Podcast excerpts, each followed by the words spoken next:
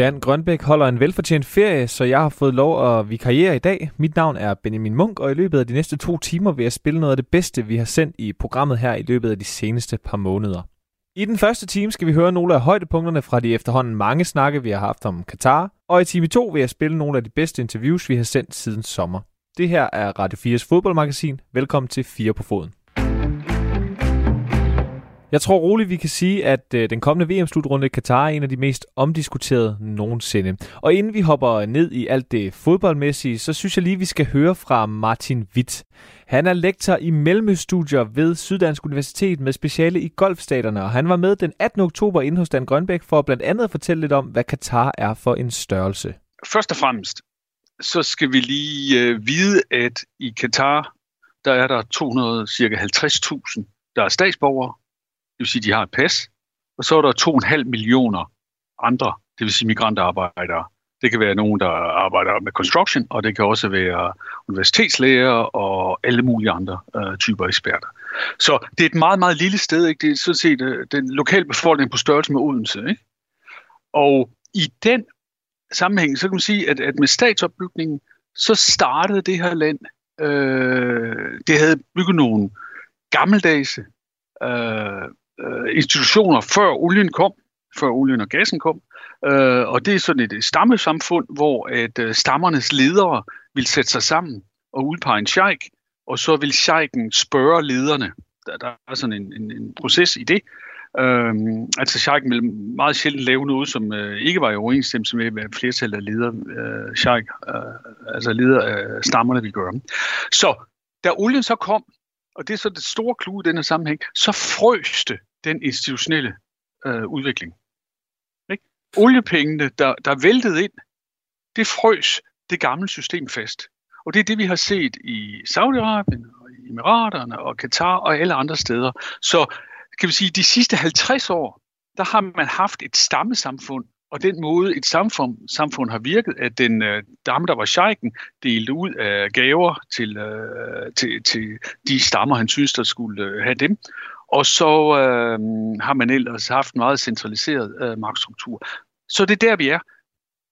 Katar er et eksempel på den gamle stammestruktur, som er. Ikke? Der er 223 ledende familier, og det er dem, der, der laver politik sammen med øh, emiren og, og Og når vi nu taler så, nu her der taler vi jo faktisk i princippet det, vi er, det der er det store diskussionsøjeblik de sidste, eller har været de sidste 10 år, det er jo i princippet sådan noget arbejdsmarkedsvilkår. Altså det er, det er rimelig basale ting øh, på en eller anden måde jo i, et, i, et, i hvert fald et moderne udviklet demokrati som det danske.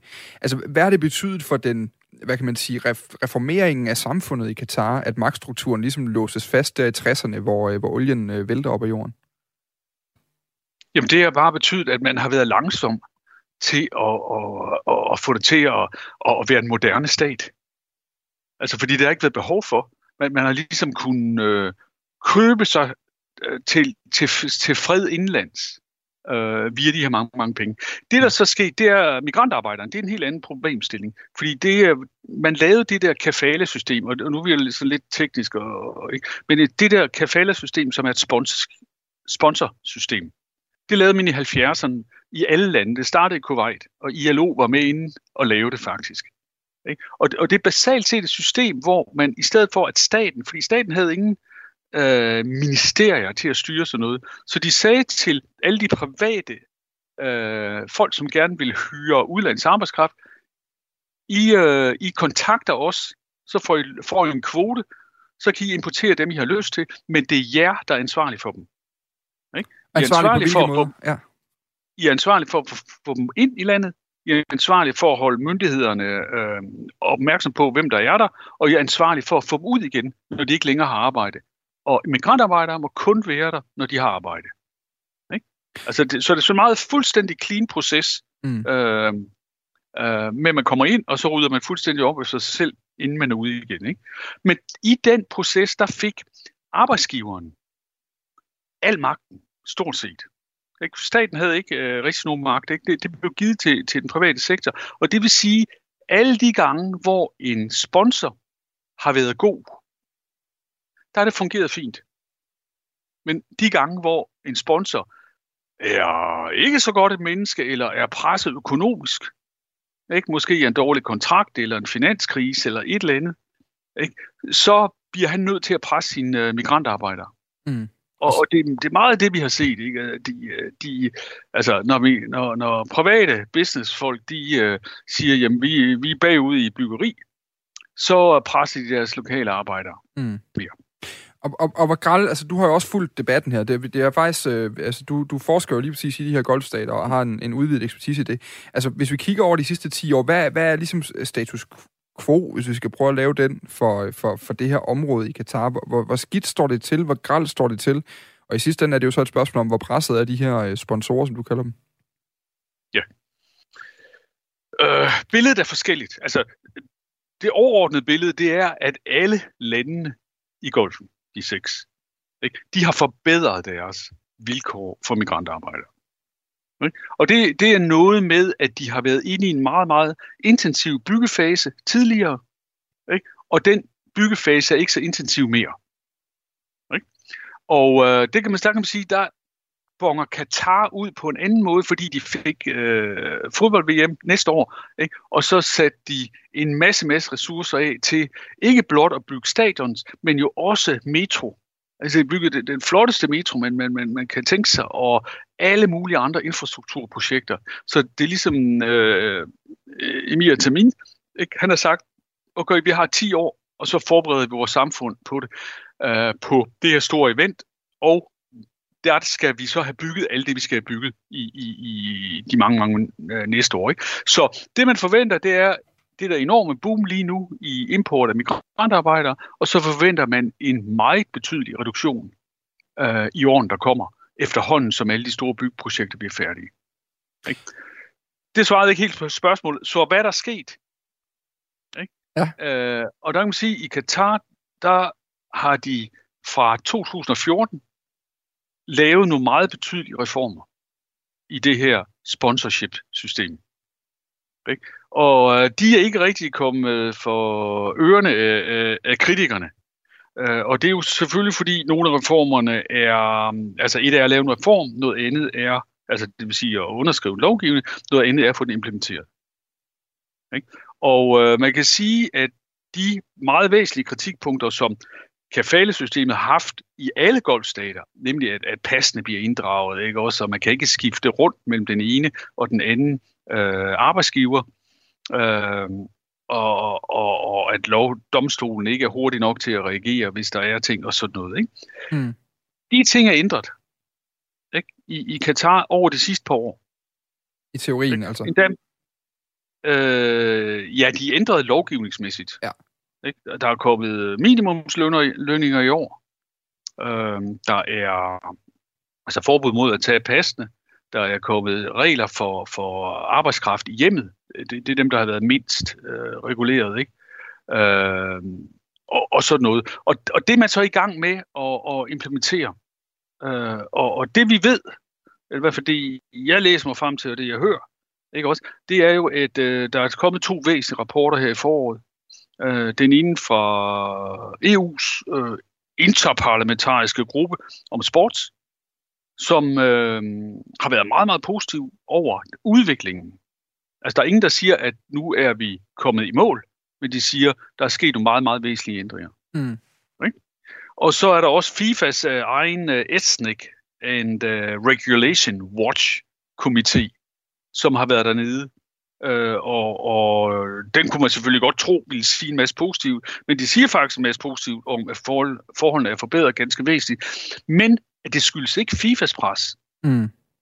Det skyldes faktisk det øh, generelle pres, som øh, Amnesty International og andre NGO'er, og, og specielt ILO, som jo har fået et kontor i landet øh, ja. siden 2018, ikke? Ja. At, og, og lad mig lige slutte den, fordi jeg var i, øh, boede i Dubai, da, øh, altså i 2013 og, og, og 14, 15, hvor at Dubai blev kritiseret meget væsentligt for øh, at bygge sin øh, by på blodet af asiatisk arbejdskraft. Ikke? Mm. Øh, og der, der lavede man jo nogle meget hurtige øh, beslutninger, øh, som blev gennemført meget, meget hurtigt. Ikke? Fordi man er virkelig afhængig af uh, international goodwill. Ikke? Og det er nok det, Katar, det er i hvert fald det, rapporterne siger, det er det, de reagerer på. Ja. De kan ikke lave det her show for at integrere sig i verden, og så samtidig sige, øh, øh, altså ligesom være beskyldt for at, at, at dræbe migrantarbejder. Det danske fodboldlandshold er som bekendt kvalificeret til øh, VM i Katar, og hos DBU vil man nu intensivere sin kritiske dialog og det pres, man lægger på Katar. Det fortalte DBU's direktør Jakob Jensen samme dag til Dan Grønbæk, efter at øh, Danmark havde kvalificeret sig endeligt, og efter et møde med sine nordiske kolleger i det norske, svenske og islandske fodboldforbund. Der er et år tilbage. Det gør det muligt at intensivere presset meget mere verdens øjne kommer i endnu højere grad til at hvile på Katar. Vi, som land nummer to, der har kvalificeret os, har en ekstra forpligtelse til at øh, udøve et, et endnu større pres, og det er derfor, vi har et møde i dag, to dage efter vi har, vi har kvalificeret os. Så jeg ser det sådan, at vi er slet ikke i mål, men det går den rigtige vej i små skridt, og vi skal gøre alt, hvad vi kan for, at de skridt bliver større, og de skridt skal ikke stoppe, når, EM, når VM er slut. Altså, der skal sættes nogle varer i spor dernede, der skal laves nogle institutioner, der gør, at øh, migrantarbejderne, øh, også når al øh, spotlightet bliver, øh, bliver slukket, øh, får, øh, får bedre øh, vilkår i Katar. Der har været meget kritik af DBU de senere år. Kritikken er primært gået på, hvad man egentlig får ud af de her udfoldelser. Altså, hvad er resultatet af en kritisk dialog igennem en årrække, egentlig i år 2021 med kun et år til en slutrunde? Det er et spørgsmål, som Jakob Jensen igen og igen over de seneste år har skulle forholde sig til, og selvom intentionerne hos DBU og deres partnere er gode og seriøse, så medgiver Jensen også, at det fodboldpolitiske system i blandt andet FIFA, verdensorganisationen, står i vejen for nogle øh, markante ændringer. Kritisk dialog med Katar i dag. Vi samarbejder med fagbevægelsen, vi samarbejder med ILO, vi samarbejder med Amnesty International. Vi prøver at samle alle de aktører, der kan lave et pres ned mod øh, Katar. Så det er nok også vigtigt at sige, at det ikke er nemt at lave forandringer internationalt. Altså, FIFA er en organisation, som består af flere end 200 lande. Og mit bedste bud er, at der er, der er måske 150 lande, der ikke er synderligt optaget af den her problemstilling.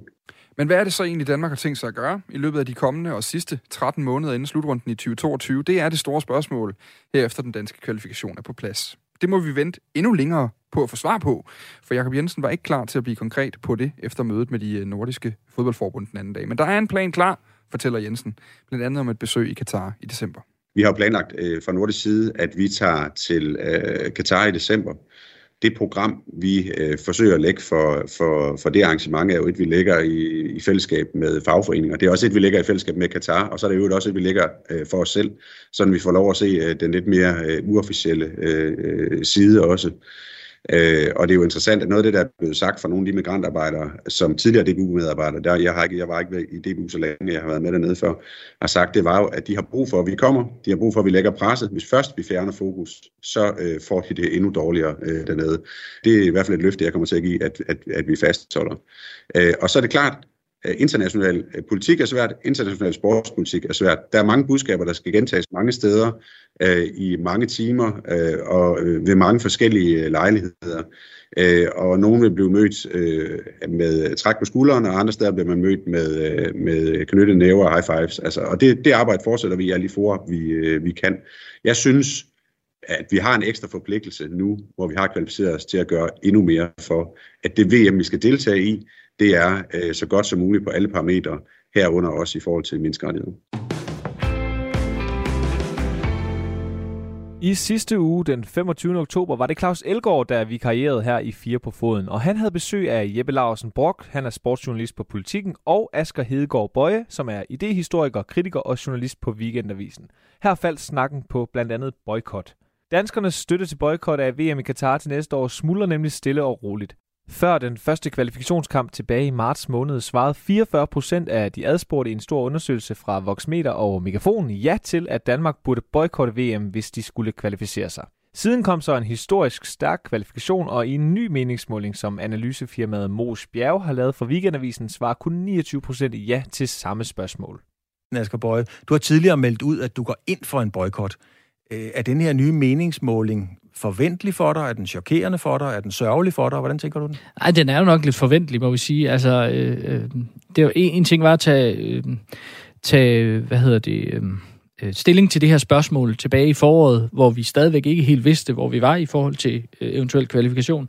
Og så står man nu her med en fantastisk, øh, ja, historisk øh, kvalifikation med Luther sejre og ingen mål indkasseret, og, og Danmark kan måske sige at være, om ikke blandt favoritterne til den her kommende VM, så i hvert fald en, en outsider og et, et, et meget stærkt landshold. Øhm, så, så forventeligt på den måde, at så svinger pendulet lidt den anden vej. Der er stadigvæk, øh, hæfter jeg mig ved, øh, ret mange danskere, der mener, at det her er en, øh, er en dårlig idé. Øh, men jeg tror, vi vil se de her tal og de her målinger øh, bølge frem og tilbage i løbet af det næste års tid. Der er jo stadigvæk, skal vi huske, 13 måneder til knap 13 måneder til, til det her VM, øh, formentlig løber af stablen, og det, øh, og, og, og det, men altså, det, så det er hverken chokerende eller meget andet, men det er forventeligt, øh, vil, vil jeg sige, fordi at det kunne da være rart, hvis man bare principielt tog stilling til den her sag og sagde, hvad mener jeg om, at et VM skal spilles på de og de øh, præmisser, men fodbolden er jo både, nu talte vi tidligere, også med, med, med øh, hvad hedder han, Jonas, om, om det her med, en, øh, med den reflekterede fodboldfan. Men fodboldfans er jo også følelser.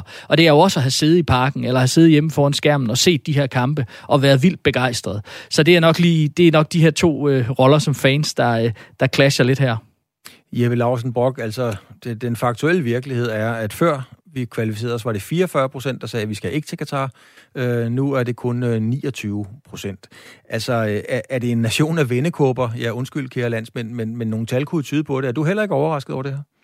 Nej, det er jeg egentlig ikke specielt overrasket over. Nu kan jeg ikke huske præcis, hvornår den første meningsmåling var, men hvis det var kort tid efter øh, Guardian-artiklen om, hvor mange mm. migrantarbejdere, der var døde, så var det på det tidspunkt en, en altså det var meget præsent i folks hukommelse, øh, Øh, hvad det egentlig var, øh, der var, eller er sket øh, nede i Katar omkring øh, tilblivelsen af de her øh, VM-stadioner.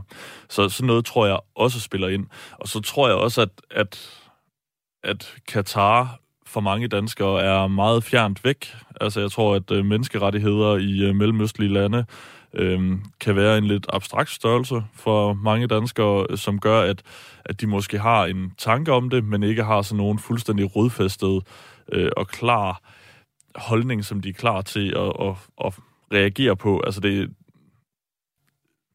der, var, der har jo også været et borgerforslag om at få Folketinget til at øh, behandle et muligt boykot af VM i Katar, og, øh, og som jeg husker det, så var der 10.000 underskrifter eller noget i, i den stil, og det kræver 50.000 for at, at få det taget op i Folketinget.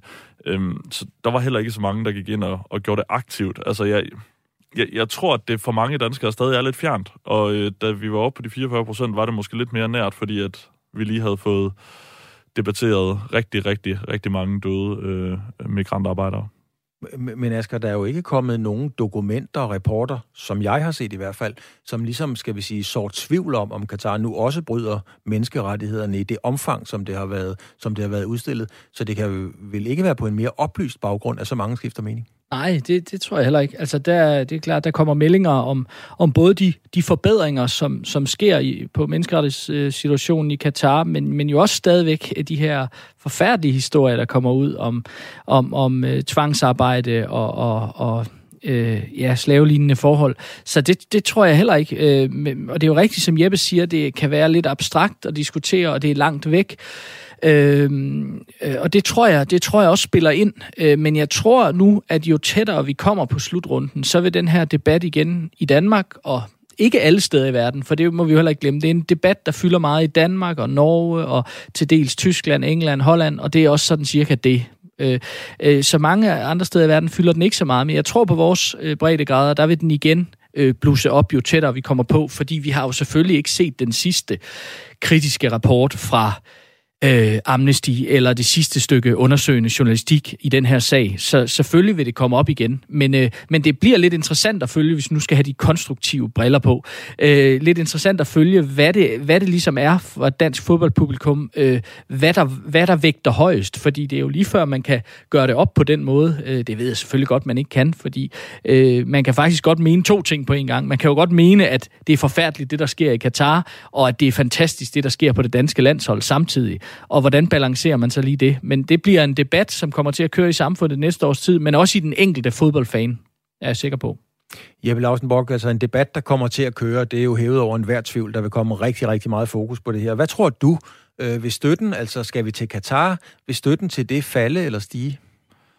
Det er virkelig et godt spørgsmål, og, øh, og det er jo svært at spå i sig om fremtiden, men jeg tror egentlig ikke... Øh, altså det jeg egentlig, hvis jeg må svare på noget lidt andet, så det jeg er, er virkelig, virkelig spændt på at se, det er faktisk, hvordan fansene øh, ender med at reagere, når vi så kommer til at stå i Katar, fordi jeg tror, altså boykot bliver ikke, øh, altså Danmark kommer ikke til at boykotte øh, det her sportsligt. Det kan være, man gør det fra øh, mere politisk side, det har de jo ikke taget stilling til endnu. Øhm, men jeg er faktisk meget nysgerrig på at finde ud af, hvad gør fansene? Altså, hvor mange danskere tager egentlig til Katar for at, at støtte det landshold? For der er jeg ret overbevist om, at vi ville have set mange flere fans øh, komme afsted, hvis det var ja, i Japan, eller øh, selvom det er endnu længere væk. Øh, så, så jeg er ret sikker på, at mange fans vil drage konsekvensen af deres moralske kompas øh, og, og selv blive væk øh, fra slutrunden. Asger, du har været meget øh, aktiv, du har skrevet meget og blandet dig meget og blevet spurgt meget ind til hele debatten om hele den her meget komplekse problematik. Når nu vi nærmer os, og folk sidder og skal trykke køb på billetten og skal mm. afsted, hvad, hvad skriver du så? Hvad er det for nogle historier, du vil skrive på det tidspunkt? Siger du, kom afsted, kom ned og nyde det, bliv hjemme, lad være. Hvad, hvad, hvor går du hen? Jamen, det kommer... Altså, man kan jo sige, jeg har jo sådan lidt øh, gjort begge dele i den her sag, ikke? Altså, øh, øh, ligesom Jeppe også har dækket det journalistisk, øh, men jeg har også haft en, en, en, en klar holdning til det.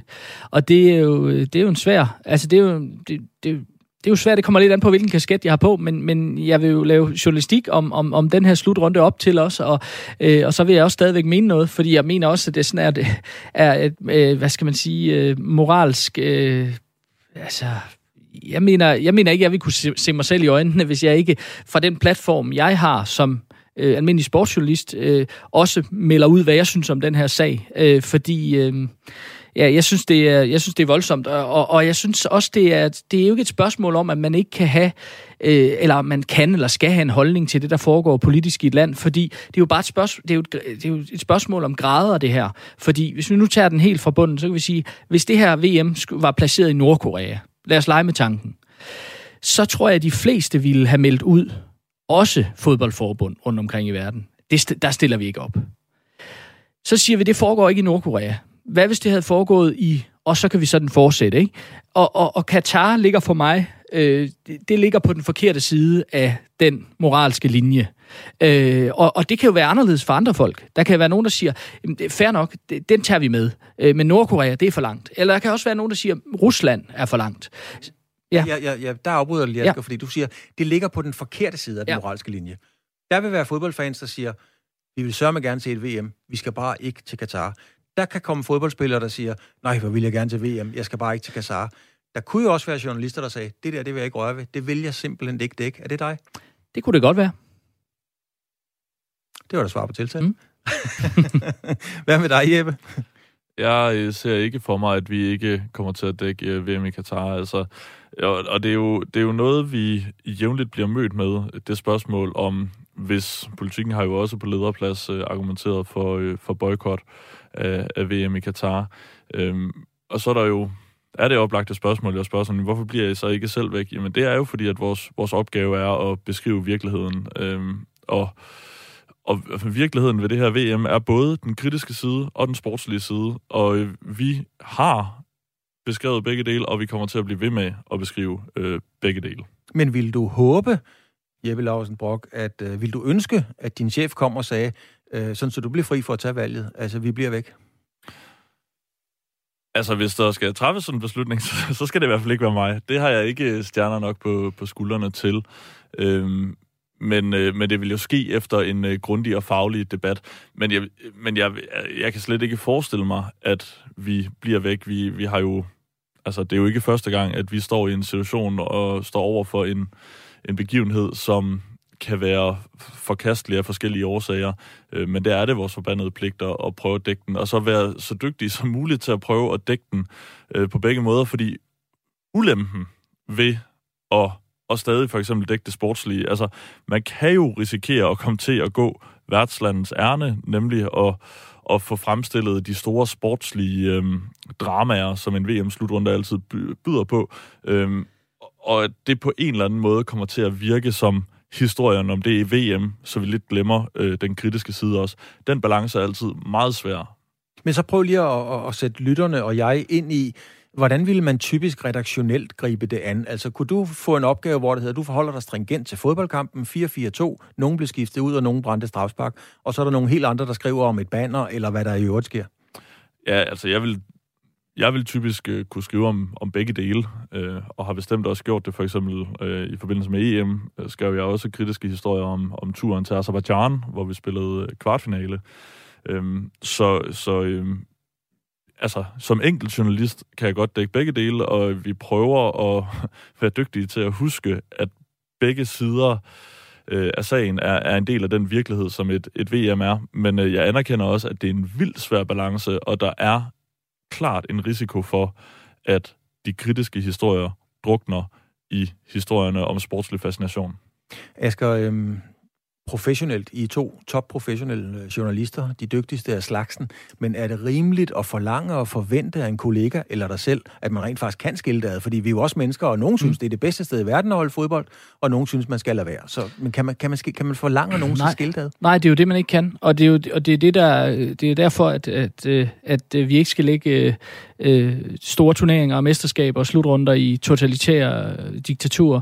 Øh, øh, fordi når åbningskampen indledes, når de første spark sparkes, når de første kampe går i gang, så glemmer vi, altså nu taler jeg ikke som journalist, men nu taler jeg som fodboldinteresseret, som fan, og som en, der har set det første, sit første, sin første VM-slutrunde som, som syvårig, og siden har synes det var det mest fascinerende overhovedet i hele verden.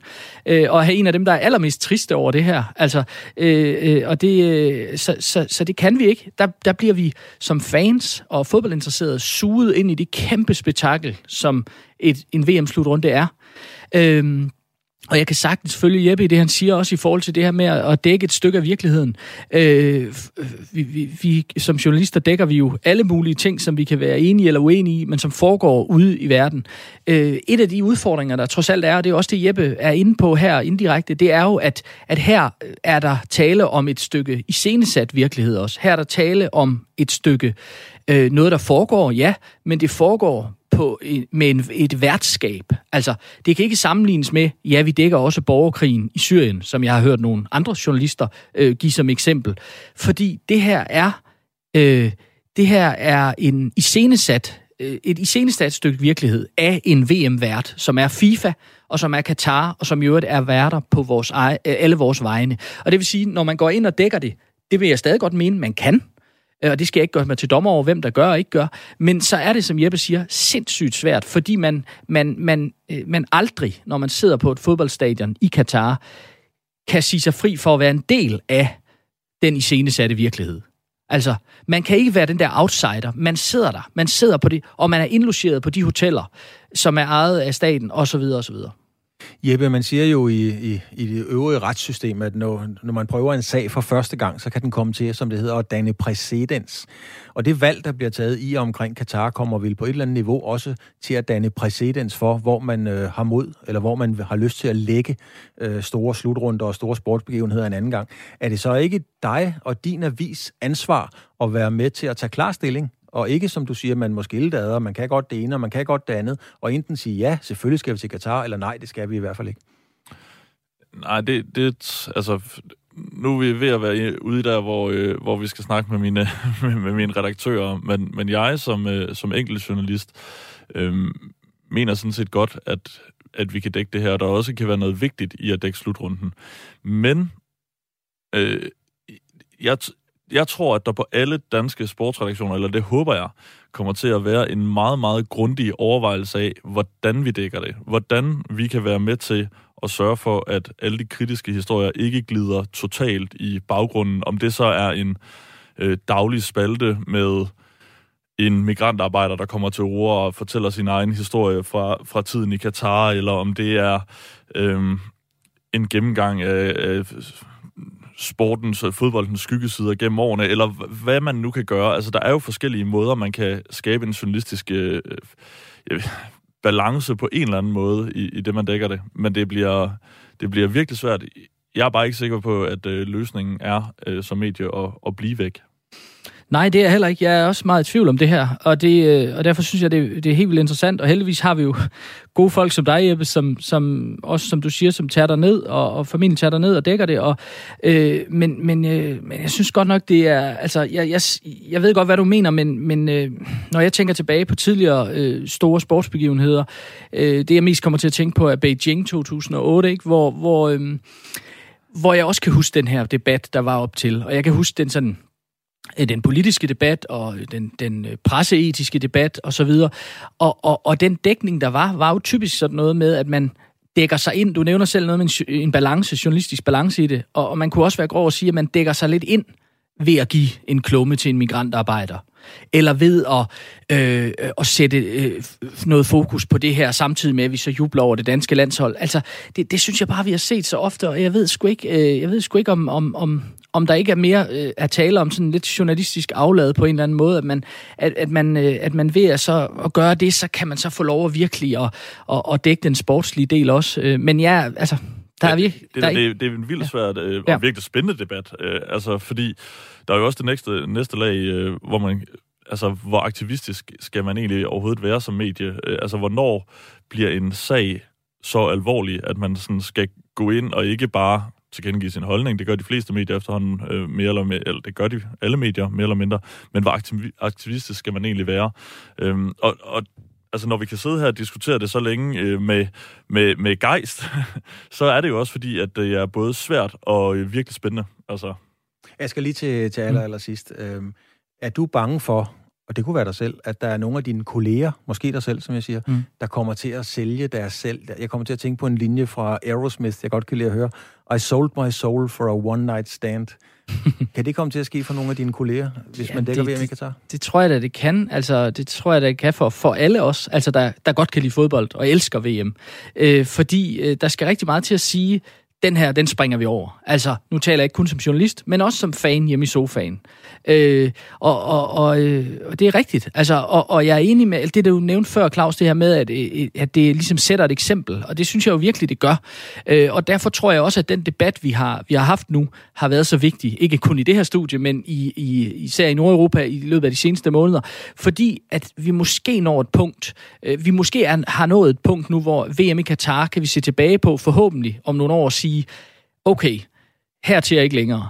Altså, at det ikke er sådan, at vi bliver ved med at uddele de her mesterskaber til totalitære regimer. Men jeg har min tvivl. Jeg har i allerhøjeste grad ja. også min tvivl, og det er jo svært at se. Øh, idrætten har jo tradition for at have meget svært ved at forbedre sig selv. Øh, der skal, skal typisk og gerne ting øh, til udefra vente sig FBI-undersøgelser af korrupte fodboldledere øh, eller lignende. Øhm, og, og det er jo svært at tro på, at fodbolden kurerer sig selv over natten, når man samtidig giver VM i klubhold til Kina, eller øh, hvad er det, der netop er blevet lagt i de forenede arabiske emirater. Øhm, altså, mm. det, og det gælder ikke kun fodbolden, det gælder idrætsverdenen i det hele taget. Øh, Vinter-OL i Beijing står for døren. Altså, det, det, det er svært på papiret vil sporten gerne bryste sig af, at øh, menneskerettigheder betyder noget, når man tildeler øh, værtskaber, men det er godt nok svært at se, øh, øh, se det i praksis. Katar er ikke det eneste land, der vækker opmærksomhed i den store fodboldverden. For en måneds tid siden blev det offentliggjort, at det saudiarabiske konsortium Public Investment Fund efter flere forsøg har købt den store og stolte traditionsrige klub Newcastle. Det var en lang og lidt besværlig proces for den tidligere ejer Mike Ashley at sælge Newcastle United, men han kom alligevel ud på den anden side med et øh, rigtig fint overskud. Og Newcastle-fans verden over er overvejende lykkelige for, at den tidligere ejer er væk, mens resten af fodboldverdenen endnu en gang kan få lov til at debattere sportswashing. Chef fodboldskribenten på den britiske avis The Independent, Miguel Delaney, har fuldt sagen tæt, og den 11. oktober var han med på en linje fra London, hvor han bor. Og han kunne fortælle lidt mere om Public Investment Fund, altså de nye Newcastle-ejere, der har meget, meget tætte forbindelser til Saudi-Arabiens kronprins Mohammed bin Salman. It's officially the sovereign state fund, so the, uh, the body entrusted to make investments on behalf of the state. When it came to the Premier League sanctioning the move, there was a big debate over legal separation. And the Premier League, the line they kept repeating to us was that we've been assured there'll be legal separations between the Public Investment Fund and the Saudi Arabian state. But if you talk to absolutely any expert on the area, literally any, they will say there is no separation, that this is Saudi Arabia. it's uh, Mohammed bin Salman who is ultimately uh, the, the, the, chair of even the Public Investment Fund. So they'll talk about the, the, the Public Investment Fund, but really we're talking about the Kingdom of Saudi Arabia. Miguel Delaney fortæller, at det er officielt statens investeringsfond i Saudi-Arabien. Der har været debat om adskillelsen mellem staten og fonden i Saudi-Arabien, og organisationen bag Premier League har fastholdt, at de er blevet forsikret at der var juridisk adskillelse mellem fonden og staten, men hvis du taler med bogstaveligt talt alle eksperter på området, siger han, så vil de sige, at der er ingen adskillelse. Det her er Saudi-Arabien. Det er endda den saudiarabiske kronprins Mohammed bin Salman, der er formand for investeringsfonden, så de snakker om uh, The Public Investment Fund, men i virkeligheden er det her kongedømmet i Saudi-Arabien. Som sagt, kollapsede et overtagelsesforsøg sidste år, blandt andet fordi den saudiarabiske stat støttede en pirat-tv-station, der stjal signalet fra Premier Leagues tv-partner i Mellemøsten, BN Sports fra Katar. Så sendte de det uden tilladelse i landet, og baggrunden var, at Saudi-Arabien havde blokeret BN Sports fra landet af politiske årsager, og derfor havde de fundet en alternativ måde stadigvæk at vise Premier League til befolkningen. Det er så en blokade, der desuden tilfældigvis blev løftet dagen før overtagelsen af Newcastle United gik igennem i sidste uge. Jeg spurgte derfor øh, Miguel Delaney om, hvad er det egentlig, der er sket siden sidste år, eftersom det nu er gået igennem? Uh, this depends on who you talk to.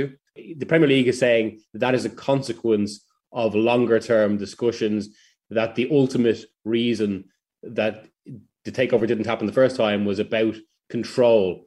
That they, they say that initially the, the form that anyone involved in the takeover needs to fill in for the owners and directors tests that wasn't filled in. Now, what has changed, the Premier League say, is that was finally filled in and it was filled in by the Public Investment Fund. But what everyone outside the Premier League is saying is that this is basically about piracy. Um, and that once the issue of piracy was cleared up, there were no actual obstacles. Det afhænger af, hvem du snakker med, fortæller Miguel Delaney. Premier League insisterer på, at det intet havde at gøre med pirat-tv-problemet. Det var dog en af de helt store blokeringer for øh, det oprindelige overtagelseforsøg, og på dagen for den nye overtagelse blev det offentliggjort, at Saudi-Arabien nu løftede forbuddet mod BN Sports. Premier League siger dog fortsat, at det ikke har noget at gøre med overtagelsen overhovedet. Ifølge Premier League handlede det i stedet om, at The Public Investment Fund før ikke havde udfyldt den formular, som man skal udfylde, når man gerne vil eje en Premier League-klub. Det har de gjort nu, og derfor kan de gå igennem. Men alle uden for Premier League siger, at det her handler om pirat-tv, og da det ikke længere var et problem, så var der ikke længere forhindringer. Og som vi lige hørte Michael Svensson, Svensson fortælle fra Newcastle i starten af udsendelsen, så er der vild jubel blandt Newcastle-fans over den her overtagelse. En reaktion, der kan synes lidt mærkværdig i betragtning af, at det er Saudi-Arabien, der ifølge mange organisationer de facto er den nye ejer af klubben. Men samtidig så sker den jo i et land, hvor klubber derudover er ejet af oligarker og af andre mellemøstlige investeringsfonde. Og derfor spurgte jeg Michael Delaney ind til den her generelle reaktion i England oven på klubkøbet. Hvordan havde den været? How have the reactions been in England towards this uh, buyout by, by Saudi Arabian investors? Um, how has fans, how has pundits, media organizations, and what, what has the, the reactions been uh, at, at this moment? Um, quite hugely um, emotional and an awful lot of debate. Uh, in Newcastle, there's been scenes of huge celebration. I think everyone saw the footage of tens of thousands of fans outside the stadium. In most other cases, there's been revulsion at the deal, it has to be said. Uh, there has been some journalism that's just talked about what next for the club and talked about signings, but I think for the most case, people have been writing about, uh, or media has been writing about how this feels a new low for football and that there are huge questions to be asked about ownership and regulations and protection for clubs. Because uh, this does feel a level beyond Manchester City. Even when Manchester City were taken over in 2008, I think the football world, I think it's, it's fair to say, was more naive about these issues. Also, in legal, real terms, there was more of a separation between Abu Dhabi United Group, who brought Manchester City, and the state, and Public Investment Fund, and Saudi Arabian state. Now, in, in reality, my view would be Abu Dhabi owned Manchester City that it's not any sort of private investment. The football world is so much more attuned to all these issues of sports washing and state ownership now that this does feel just an extra level beyond and protection should have been put in place. And that's why I think if you look across a lot of the newspapers, uh, the Guardian, the Observer, where I work for, the Independent, the the Daily Mail, there's just been widespread criticism for this deal. De har været meget følelsesladede reaktionerne, fortæller Miguel Delaney, og der har været meget debat. I Newcastle var der store jubelscener uden for stadion. I de fleste tilfælde har der dog været decideret frastødelse i forhold til det her. Der har været artikler, der har været snakke om, hvad der nu skal ske i klubben i forhold til øh, spillerkøb og målsætninger, de traditionelle ting. Men de fleste medier har skrevet om, hvordan det her føles som et nyt lavpunkt for fodbold, og de stiller spørgsmålstegn ved reglerne for ejerskaber og hvordan man beskytter klubberne. Fordi det her, det føles et niveau under Manchester City. I 2008, da Manchester City blev overtaget, var fodboldverdenen mere naiv i forhold til de her problemstillinger. Og så var der i reel juridisk forstand en større adskillelse mellem Abu Dhabis stat dengang og investeringsfonden, der så købte City, end der er i det her tilfælde med Saudi-Arabien. I virkeligheden er mit syn på det, at Abu Dhabi ejer Manchester City, og at det ikke er en privat investering. Men endnu vigtigere, siger Miguel Delaney, så er fodboldverdenen bare bedre bevidst om de her udfordringer med sportswashing og statsejerskaber i dag, og, øh, og derfor føles det her bare et niveau værre end tidligere. Og hvis du kigger bredt ud over aviserne, fortæller han The Guardian, The Observer, hans avis, The Independent og Daily Mail, så har der været udbredt kritik af den her aftale. I september kunne DBU løfte sløret for en ny partner eller en ny sponsor. Forenet Kredit hedder de. Det er en forening for kreditkunder i Nykredit og Totalkredit, og som fremover vil være sponsor for alle DBU's dele. Kvindefodbold og herrefodbold, elite og bredde. Aftalen faldt på plads i en tid, hvor herrelandsholdet trods deres øh, historisk store popularitet også rummer nogle af de helt store diskussioner i dagens fodboldverden. For kan man påberåbe sig samfundsansvar og samtidig spille fodbold på nogle fodboldarenaer i Katar, hvor mennesker har måttet lade livet i byggeprocessen? Ronny Hansen, som er kommersiel direktør i DBU, var med hos Dan Grønbæk den 27. september til en snak om sponsorat og ansvar. Jeg kunne godt tænke mig lige til at starte med at få den konkretiseret en lille smule. Altså, hvad er det konkret, den betyder for jer i DBU og jeres øh, arbejde, den her aftale med Forenet Kredit? Nå, men den betyder jo, at vi kan lave øh, endnu mere af det arbejde, vi laver i forvejen. Det betyder, at vi kan udvikle begge landshold, så de bliver endnu dygtigere endnu bedre og får nogle bedre rammer. Det betyder, at vi kan gøre fodboldskolen endnu mere fantastisk, og så betyder det ikke mindst, og det er jo det, der er lidt det nye her, det betyder, at vi kan lave nogle rigtig gode projekter ude i breddefodbolden, altså helt ude ved klubberne. Ja, lad os egentlig bare lige starte med breddefodbolden, fordi øh, jeg tror ikke, at der er nogen lytter, der bilder sig ind, og det ikke kommer til at handle om alt muligt andet de næste 10-12 minutter også. Men, men breddefodbolden, altså hvordan kommer den til at mærke, at der er den her aftale med Forenet Kredit nu? Jamen konkret så er der lavet en øh, pulje, der skal undersøge, og det er en ambitiøs pulje, der skal undersøge, hvad er egentlig de største pains ude i klubberne, altså hvad er de største udfordringer. Og når vi siger klubberne, så taler vi jo normalt om Superliga-klubber og første divisionsklubber. Her taler vi om klubberne helt ude i de enkelte lokalsamfund. Hvad er udfordringerne? Vi har jo mistet nogle medlemmer under corona. Der er en overgang, der ikke er startet, og der er nogen, der er stoppet. Og samtidig så bliver det jo sværere og sværere at blive frivillig med alle mulige administrative øh, øh, udfordringer hele tiden. Så, så der er simpelthen en pulje, der er noget konkret arbejde, der skal gøre det bedre og nemmere at være fodboldklub i Danmark. Og så lad os, lad os lige komme ind på det med aftalen. Jeg talte tidligere i dag med Louise Mogensen, og normalt når I, hun er direktør i Forenet Kredit, normalt når I skriver under med nye partnere, så er det jo øh, kommersielle virksomheder, som øh, så, så, hvor meget sådan noget koster, det er lynhurtig konkurrence og alt muligt andet. Det skønne ved, når det er forenet kredit, det er jo det er en forening, som man faktisk kan få at vide, hvad tingene koster. Og hun siger, det, det er 9 millioner om året plus moms, øh, man betaler til, til DBU i den her aftale. Det gør man indtil til 2025. Kan du ikke prøve at sætte mig ind i, hvor stor er den her aftale i forhold til, øh, til andre tidligere partnerskaber? Partnerskaber, det, det er lidt svært, og nu lyder jeg hurtigt som sådan en, det siger jeg altid, når han, nu lyder jeg som sådan en, der ikke rigtig vil tale om det. Det vil jeg sådan set gerne, men det er svært ligesom at, at sammenstille på, på tværs. Øh, man får jo noget forskelligt. Nogen kommer på en trøje, nogen er ikke på en trøje, nogen får læssevis af LED-eksponeringer oveni, øh, nogen får en masse billetter til deres partner, andre gør ikke, fordi de ikke har partner, men sælger ude i butikkerne. Og derfor er det lidt svært sådan på kryds og tværs at sammenstille, uden at også at tale om, hvad der så faktisk er i dem. Og, mm. og det vil jeg jo ikke, ved du. Så, så det er sådan, men altså, det er da et, det er da et omfangsrigt partnerskab, og det er naturligt, dels der, hvor landsholdene er, dels der, hvor fodbolden har vist sin betydning i samfundet som, som noget, der faktisk ikke rigtig har, har noget ved siden af sig. Altså, det er den største kraft lige nu.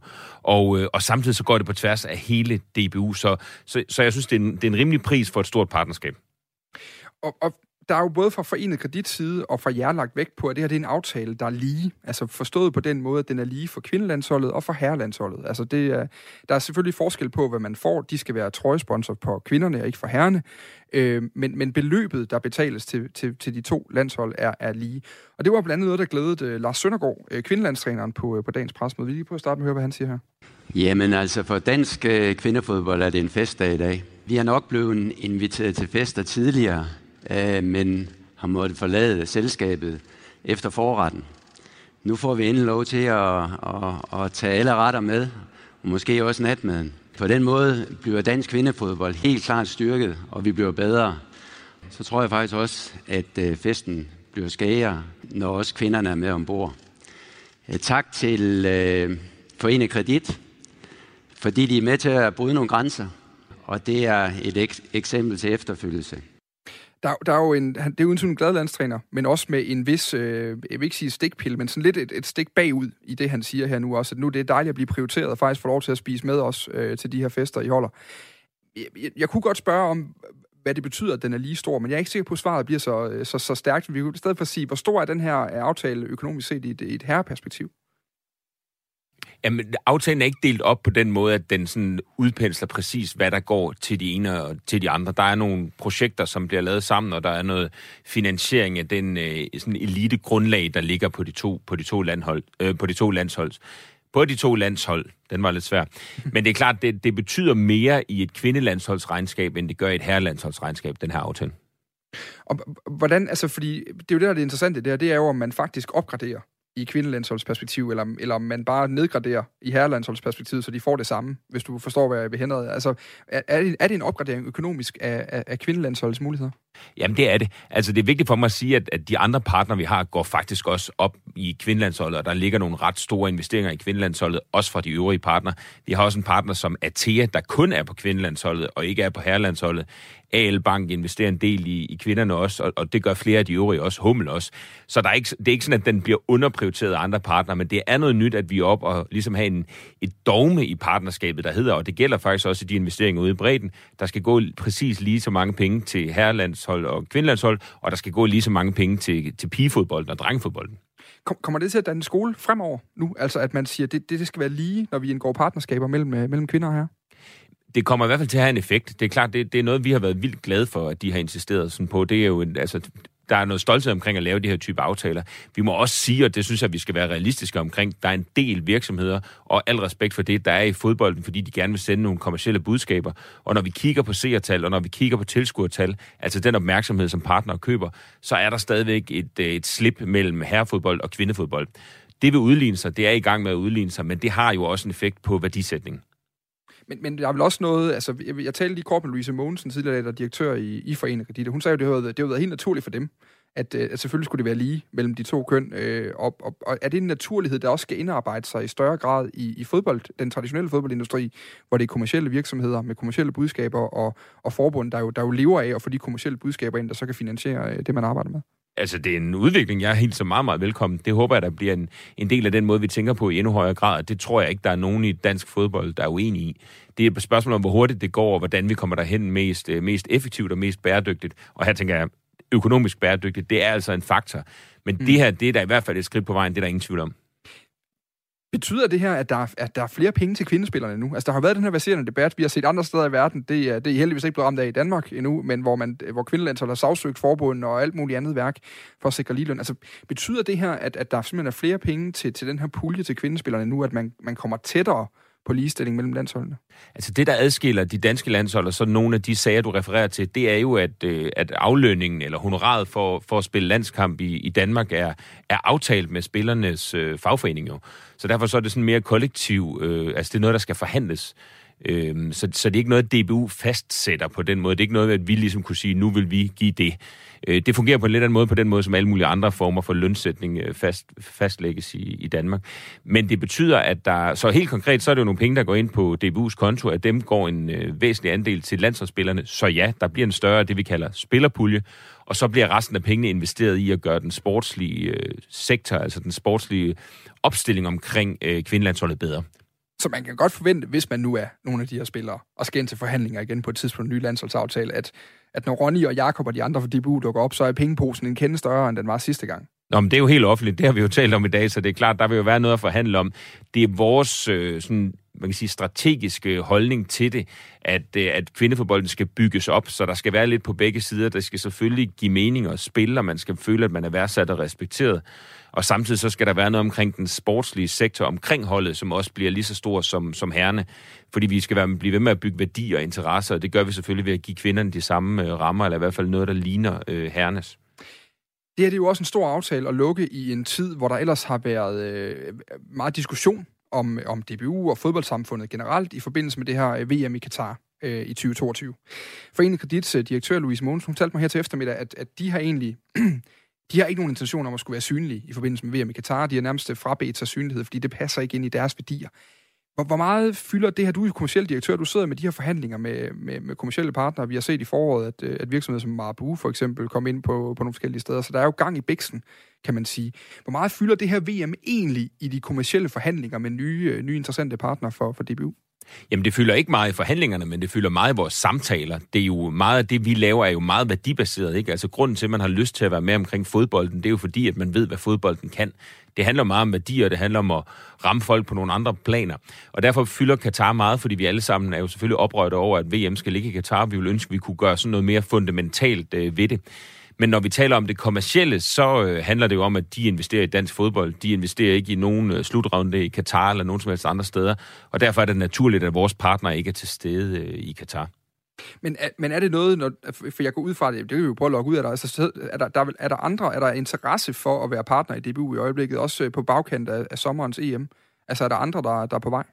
Der, ja, altså der er stor interesse i at være partner ved, på, ved DBU og, og på landsholdet, men også i bredden. Altså jeg synes noget af det, der har været så fint ved den her slutrunde, det er jo netop, at man har fået øh, vist, altså og man har været klar om at beskrive, spillerne har gjort det, vores træner har gjort det, beskrevet, at det her det er et produkt af noget større. Og derfor så handler det jo netop om at, at få det bredt ud også til noget andet end, hvad kan man sige, blot landsholdene, og det gælder sådan set både herrer og kvinder. Så ja, der er stor interesse, men der er selvfølgelig også stor interesse i at markere, at man netop ikke øh, støtter Katar. Mm. Men er, er det sådan et udgangspunkt, når man, når man går ind til aftalen, at, at, at altså, I kommer I til at løbe rundt med nøgne trøjer, hvad jeg vil sige, i, i Katar, at fordi de sponsorer, der kommer ind, og de partnere, der kommer ind, simpelthen øh, har, har, har behov for tidligt i samtalerne at sige, at vi vil ikke være en del af det der? Ja, det er et meget likely øh, udgangspunkt, vil jeg sige. Jeg kunne ikke forestille mig, at der er nogen partner, der har lyst til at være meget eksponeret øh, i Katar det, det, det, det tror jeg er et scenarie, som, som vi kigger ind i, og det har sådan set været vores udgangspunkt fra starten. Så jeg tror, at det, selvom vi nogle gange har en debatten bliver fremstillet på en lidt anden måde i Danmark, og der er ikke noget tuderi, jeg elsker enhver debat om Katar, men, men vi får det fremstillet som om, at, at landsholdet og DBU er sådan lidt passiv omkring Katar, men, men dem, der ligesom følger med i den internationale dagsorden, kan godt se, at DBU og, og det danske landshold er dem, der er mest aggressive i debatten om Katar, hvis man måske lige ser, ser bort fra Norge. Mm. Så lad os sige, øh, med en lille stikpille er vi i hvert fald dem, der bliver kvalificeret, der er mest aggressive. Og derfor så, øh, så, og det kan, det kan partnerne godt se, også både dem, der er internationale, og dem, der laver en, en sådan en form for due diligence i forhold til det. Mm. Og derfor så er der måske faktisk det modsatte, at man eksponerer sig med nogen, der både har nogle massive værdier derhjemme, og så, så samtidig er, er meget outspoken omkring Katar. Men, men som kommersiel direktør, der sidder med de her forhandlinger her, altså har det, er, er, det, er det, betyder det absolut ingenting? At man skal til at VM i Katar, det er bare en, en pasus, der hedder, vi skal selvfølgelig ikke på trøjen der, hvor meget skal I bruge? Det betyder noget på den måde, at vi skal ligge os det rigtige sted. Ikke? Altså, der er ikke nogen, der tænker, at de skal ned og lave markedsføring omkring Katar. Der er ikke nogen, der tænker, at Katar er afgørende for det her partnerskab. Det handler om, hvad der foregår i Danmark, og det handler om, hvilke signaler vi sender i Danmark. Øhm, så, så altså, nu kan du godt høre, at jeg har lært at gentage det, så nu gør jeg det lige igen. Altså, det handler om det der med, at man, man er partner for dansk fodbold og ikke i, på slutrunderne, og det, det mener vi faktisk, det er ret integreret. Så jo, det betyder en masse, men det kan også være positivt og sammen med, med landsholdet, og sammen med, altså sammen med herrelandsholdet og sammen med DBU, og vise, hvilke værdier man har. Her til sidst, Ronny Hansen, altså kommersiel direktør i DBU, øh, vi har, vi har snakket om det her med Forenet Kredit og, og den nye aftale, der blev præsenteret på pressemødet i dag. Når nu Forenet Kredit ikke kommer til at være på trøjen, Arbejdernes Landsbank har også meldt ud, at de kommer ikke til at være på trøjen. Hvad, hvad kommer der egentlig til at være på den der trøje der? Altså, hvad skal der ske på maveregionen af Kære de andre? Jamen, det er noget, vi diskuterer meget. Altså, hvordan kan man sende et, øh, et godt budskab, der forklarer noget omkring øh, danske værdier, der forklarer noget om, eller som man kan sige, de danske værdier, som er universelle, altså noget omkring menneskerettigheder og andet, hvor man kan have en tilpas øh, sådan øh, aggressiv tone til, at det ikke øh, virker som nogen, der lægger sig ned, men samtidig heller ikke er sådan noget, at vi, at, altså, vi vil stadigvæk gerne fokusere på de gode værdier, der er i at spille fodbold. Vi vil ikke løbe rundt med sådan en, øh, et, et, et krigerisk budskab per se. Altså, det skal være sådan lidt intelligent mm. og modigt, og samtidig meget klart. Så altså, gode idéer til det, Dan, dem, dem tager jeg imod. Vi, øh, jeg lover, at vi nok skal lave en udsendelse på et tidspunkt, hvor vi kommer til at snakke meget mere om, hvordan DBU øh, gør det i øh, Katar. Det håber ja. jeg også, at gerne du vil være med til, Ronny. Meget gerne. Ronny Hansen, øh, kommersiel direktør i uh, DBU. Øh, jamen, tillykke med aftalen, siger man til sidst. Ja, tusind tak. Og i lige måde, altså, det er jo hele dansk fodbold, der får glæde af det her. Åh, oh, det vidste jeg, du ville sige. Det var dejligt at høre. Ha' en god aften, Ronny. I lige måde. Det var første time af Fire på Foden, en lille specialudgave med VM i Katar og nogle af de bedste interviews, vi har bragt i forbindelse med det. Lige om lidt er jeg tilbage med time 2, og det bliver rigtig godt. Vi tager et lidt mere overordnet tema. Denne gang bliver det ikke Katar, det bliver nogle af de bedste interviews, vi har haft her i Fire på Foden i løbet af de seneste par måneder. Nu er der nyheder.